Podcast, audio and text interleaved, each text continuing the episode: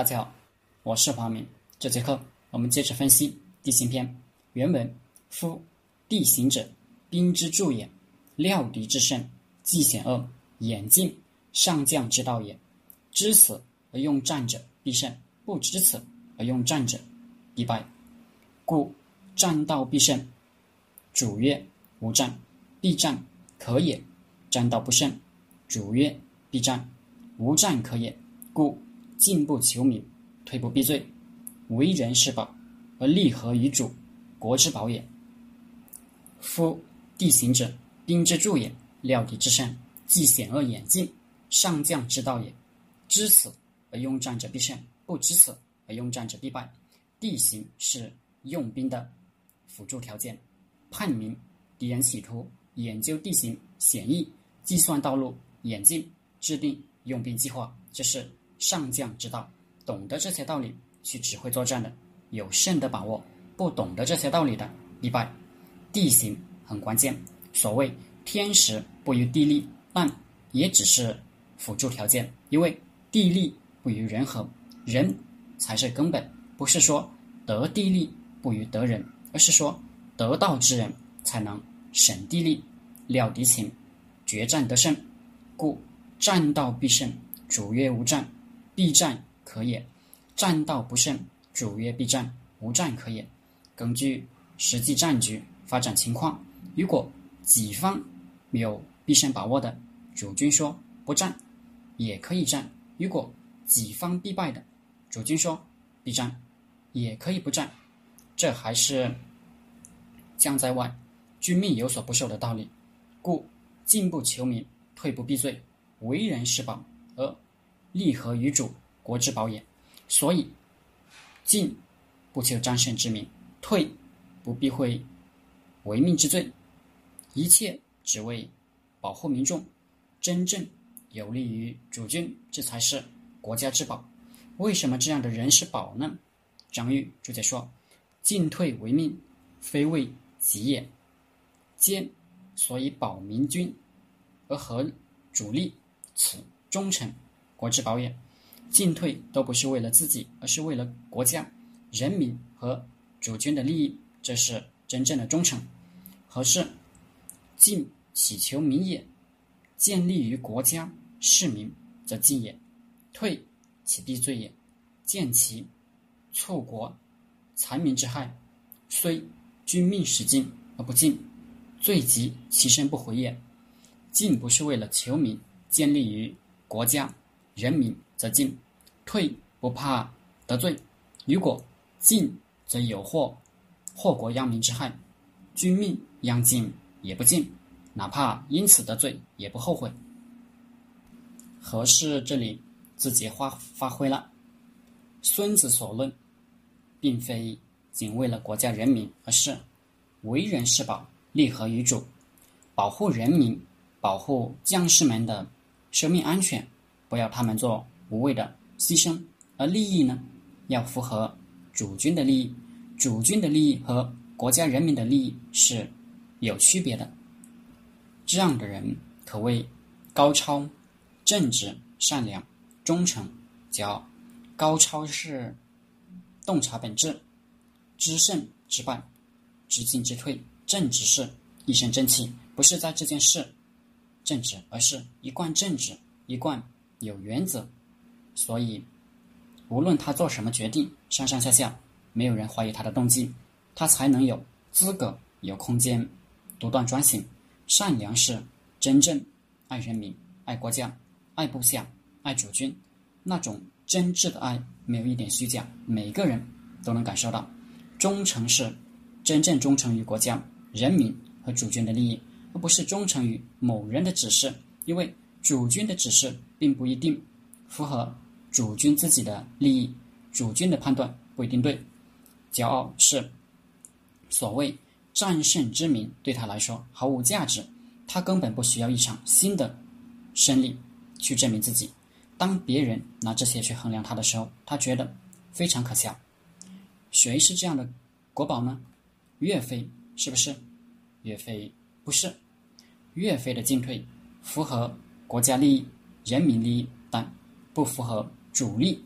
不符合皇上赵构的利益。银环阿帝赵构做什么呢？北宋灭亡，赵构是最大的既得利益者，因为他本来没资格当皇上的，却当了皇上。如果战不用岳飞打，金国就可能把他哥哥送回来，这会给他带来巨大的政治危机。俘虏了敌国皇上是没有什么用的，因为别人另立新君，你手里的皇上就作废了。明朝土木堡之变，蒙古瓦剌部首领也先俘虏了明宗，明廷马上立英宗的弟弟陈皇为新君，就是景泰帝。也先手里的皇上没用了，无奈。将英宗送回，景泰帝将英宗软禁于南京，一关就关了七年。七年后，景泰帝病重了，石亨等发动夺门之变，英宗复辟。所以，岳飞、嬴桓二帝的主张是大大的不符合宋高宗的利益。高宗和金国议和，继续扣留他的哥哥。宋钦宗，而宋还了他的亲生母亲，显仁皇后。宋高宗成为了南宋中兴之主，以八十一岁高龄善终。所以，立和于主的是秦桧，不是岳飞。岳飞占了个为人是宝，秦桧占了个立和于主，各占一半。有一个人符合为人是宝，而。立和于主的标准，唐朝的郭子仪。郭子仪在安史之乱时任朔方节度使，在河北打败十四名后，联合回忆收复洛阳、长安两京，攻居平乱之首，仅为中书令，封汾阳郡王。代宗时，叛将吐蕃怀恩勾引吐蕃，回忆进犯。关中地区，郭子仪正确的采取了结盟会议、打击吐蕃的策略，保卫了国家的安宁。郭子仪勇马一生，屡建奇功，以八十四岁的高龄才告别沙场，天下因有他而获得安宁达二十多年。他权倾天下而朝不忌，功盖一代而主不疑，举国上下享有崇高的威望和声誉。郭子仪权倾天下，位极人臣，但是他坦坦荡荡，从来不对皇上设防。